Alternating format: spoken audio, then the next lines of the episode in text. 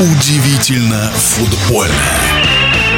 В начале 90-х годов, когда стартовали российские чемпионаты, у московских спартаковцев конкурентов не было, и они с легкостью победили в первых трех турнирах. Потом однажды чемпионом стал Владикавказ, и далее еще шесть сезонов. Первым был «Спартак». В ближайшие годы в премьер-лиге может ровно то же самое быть, и в этом туре 2 мая «Локомотив» в Петербурге против «Зенита» будет играть и за себя, и за того парня. Если «Зенит» не проиграет, то досрочно в третий раз станет обладателем золотых медалей новый российский футбольный гегемон. Но ведь «Локомотив» набрал отличный ход. Об этом футбольный эксперт Александр Ухов.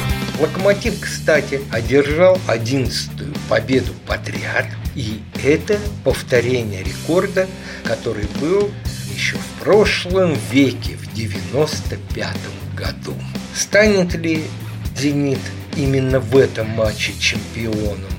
Глянул я на прогнозы букмекеров, могу сказать, что все считают, что «Зенит» выиграет.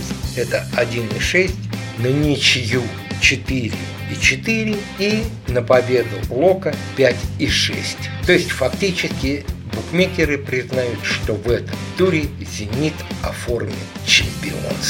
Ну а если бы букмекеры не ошибались, то бизнеса, наверное, такого не существовало бы сейчас в турнирной таблице. Локомотив идет вторым. Если представить, что сможет победить, то всего три очка будет отставание от «Зенита». При этом у москвичей по личным встречам преимущество будет у «Локомотива» в последних двух турах. Две игры дома с «Динамо» и «Уралом». У «Зенита» матч в Уфе и потом дома с Тамбовом. Совсем недавно уфимцы победили в столице 3-0 «Спартак» «Спартак» и 8 мая дома сыграют с «Зенитом».